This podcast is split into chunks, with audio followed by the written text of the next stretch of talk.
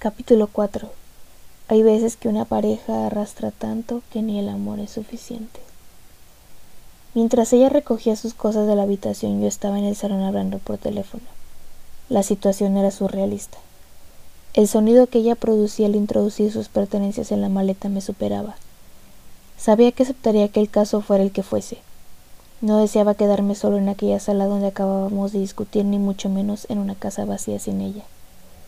Sé que podía haber ido tras ella, aún no se había marchado, pero teníamos tantos problemas, arrastrábamos tanto pasado que era imposible que se solucionase como en una de esas películas de cine. No hubiera servido de nada aparecer en la puerta de la habitación, mirarla, apartarla de la maleta, darle uno de esos besos increíbles y decirle que no se marchara. No serviría de nada, y yo lo sabía. Ella necesitaba que le dijese otras cosas que yo no podía decir en aquel momento. Y es que hay veces que una pareja arrastra tanto que ni el amor es suficiente. Ni el amor es suficiente. En el papel que acababa de coger para apuntar los datos del trabajo escribí, ni el amor es suficiente. Me fascina cuando el cerebro ordena inconscientemente a la mano y repite los pensamientos que el corazón expresa, pero que no han sido dichos en voz alta. El pensamiento a veces es tan intenso que potencia lo que seguramente solo es una simple idea y te demuestra lo insertada que está en tu mente. Continué apuntando los datos del trabajo. Como siempre, la voz que me encargaba el trabajo intentaba parecer tranquila, pero denotaba un pánico atroz. Casi superaba quince a dieciséis veces el miedo de un niño a punto de perder las amígdalas. Y es que siempre tomé aquel pavor inicial como la medida básica del miedo puro. ¿Qué edad tiene el niño? solicité. Si tenía menos de once años no aceptaba jamás el caso. Era muy estricto con esa norma. Ojalá con otras cosas de mi vida lo tuviese tan claro como en mi trabajo. Está a punto de cumplir diez, contestó el hombre del teléfono. Su voz tembló ligeramente. Aquello ya imposibilitaba que cogiese aquel caso, pero seguía preguntando. Supongo que para no colgar y enfrentarme con ella. Necesitaba tiempo para decidir qué hacer al menos un poco más. ¿Cuánto hace que ha desaparecido? Si el tiempo era inferior a los tres días o superior a dos años, tampoco lo aceptaría. Era como un código. Con el tiempo he descubierto que los códigos tienen sentido en lo laboral, en lo personal jamás. Dos días justo. Dos de dos. Aquel no era un caso para mí. Tenía que ser realista y dejárselo claro a aquel hombre antes de que se ilusionase con la idea de que podría ayudarle. Llame a la policía, dije intentando sonar todo lo seco que pude. Le podrán ayudar mejor que yo. Se creó un silencio intenso. No lo escuchaba ni respirar. Perder a un niño de diez años durante dos días es algo que rompe toda tu vida y te hace sentir un vacío muy intenso. Es por ello que pones las esperanzas en cualquiera que crees que pueda devolvértelo. Y no estoy haciéndome listo, lo sé de primera mano. Llevo años dedicándome a investigar desapariciones de niños y adolescentes. Al principio no había códigos y buscaba hasta a niños desaparecidos menores de diez años, pero lo, lo que acabé encontrando hizo mella en mí.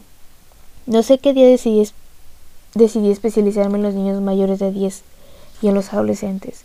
Creo que surgió para evitarme dolores insoportables y por descarte, como casi todo en esta vida.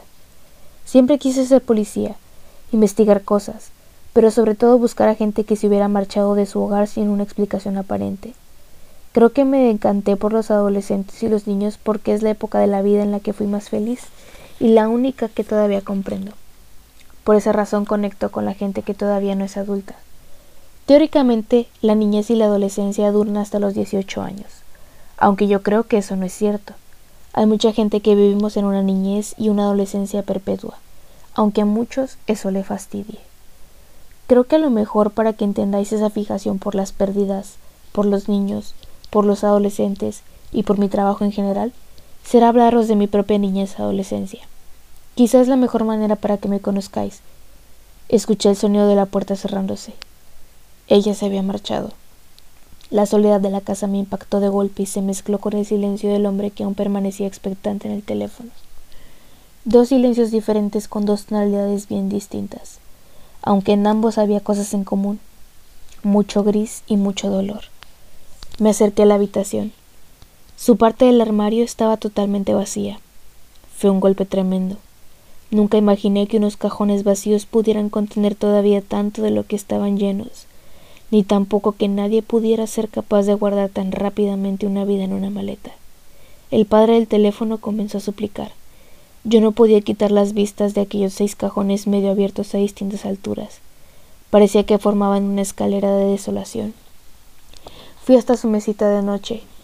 Abrí los dos cajones que siempre estaban llenos a rebosar de numerosos objetos. Podría parecer que ninguno de esos cachivaches que ahí residían eran importante, pero yo siempre le decía que todo lo que acababa en una mesita había superado el día, te había acompañado hasta la cama, hasta tu sueño, hasta tu noche, y que por ello era muy valioso. Lo primero que yo miraba cuando entraba en el cuarto de un niño era su mesita. Allí tenía los objetos más importantes de su vida y de su pequeño mundo. Pero los de ella ahora ya no existían. Nada habitaba en aquella mesita. Ambos cajones estaban completamente vacíos. El padre continuaba ofreciéndome más y más dinero vía telefónica. Me gustaba al menos no sentirme en silencio ante tanto vacío. Aceptaré el caso, dije finalmente. Gracias, gracias, gracias, repitió sin cesar. No sé cuántas gracias llegó a decir. Sé que estaba rompiendo el código, pero me daba igual. Lo que era seguro es que no podía pasar una noche más en aquella casa repleta de cajones vacíos medio abiertos. Me daba pánico, un pánico atroz. ¿Dónde vive? No era una pregunta al azar. Simplemente no deseaba que aquella desaparición hubiera pasado en mi ciudad. Necesitaba ir más lejos, a un lugar donde el olor de la pérdida no me alcanzara. Capri, contestó. Si quiere puedo mandarle a su mail toda la información que tengo sobre mi hijo. Me han dado un mail, no sé si es correcto o si prefiere un fax. Ya no lo escuchaba, aunque le contestaba. Le daba datos sobre lo que tenía que mandarme, dónde y de qué manera, de mis tarifas y del tipo de transporte que necesitaba, pero no le prestaba ninguna atención a lo que me decía. Me había quedado tocado al saber que debía volver a Capri. Había estado una vez, justo cuando tenía trece años, Aquella isla me salvó, y ahora tenía que regresar a Capri, justo cuando volví a estar tan perdido y tan solo. Era increíble cómo esa isla siempre me rescataba de mi península cuando ésta se hundía ante mí. Y es que en Capri pasé los días finales de mi niñez adolescencia. Y no porque me hiciera mayor, sino porque de alguna manera crecí. Está bien, os hablaré de Capri y os hablaré de George, la persona que me marcó ese final de mi niñez.